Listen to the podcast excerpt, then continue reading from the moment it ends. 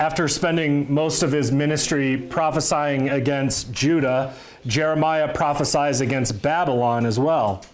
He says God's going to destroy Babylon as well. For the Lord is a God of retribution, he will fully repay, says Jeremiah. God repays injustices committed by his own people, and he repays injustices committed by people who aren't his people, the nations those who were more wicked than Israel, the Babylonians, but also who God used to flog his own people. And we live in a similar time of injustice. God is using Babylon to flog wicked Judah. He can't stand Judah's worship, so he's using Babylon to shut down their churches.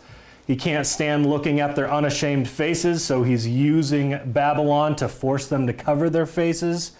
They won't humble themselves, so God has used Babylon to humble wicked Judah.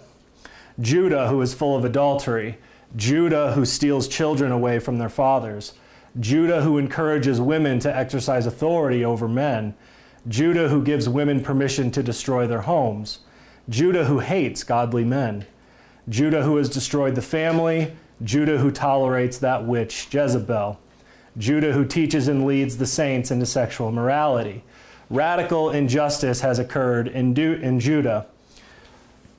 Radical injustice has occurred in Babylon. He who has an ear, let him hear. So, what are godly men to do? Men who have been, who have suffered the injustices under Judah, men who have suffered the injustices under Babylon. Paul says this Beloved, never avenge yourselves, but leave it to the wrath of God. For it is written, Vengeance is mine, I will repay, says the Lord. Amen. Amen. Paul's quoting Deuteronomy there, Deuteronomy 32, where God says, Vengeance is mine, I will repay. In due time their foot will slip, for their day of disaster is near and their doom is coming quickly. Moses is talking about Israel there.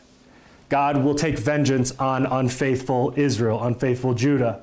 Leviticus 19 takes it even a step further, anticipating what Christ says You shall not take vengeance nor bear any grudge against the children of your people, but you shall love your neighbor as yourself. I am the Lord. We don't want to hear this kind of stuff. We, we can come up with all these plans to avenge ourselves. We can come up with plans to make God's vengeance happen. Grab a Hagar, birth an Ishmael, play the zealot and die in Babylonian flames play the zealous disciple and cut off some ears. But the vengeance of God is far greater than cutting off someone's ear. We need to understand this if we truly want to see God crush our enemies. For the Lord is a God of retrib- retribution, He will fully repay. This reminds us of our need to confess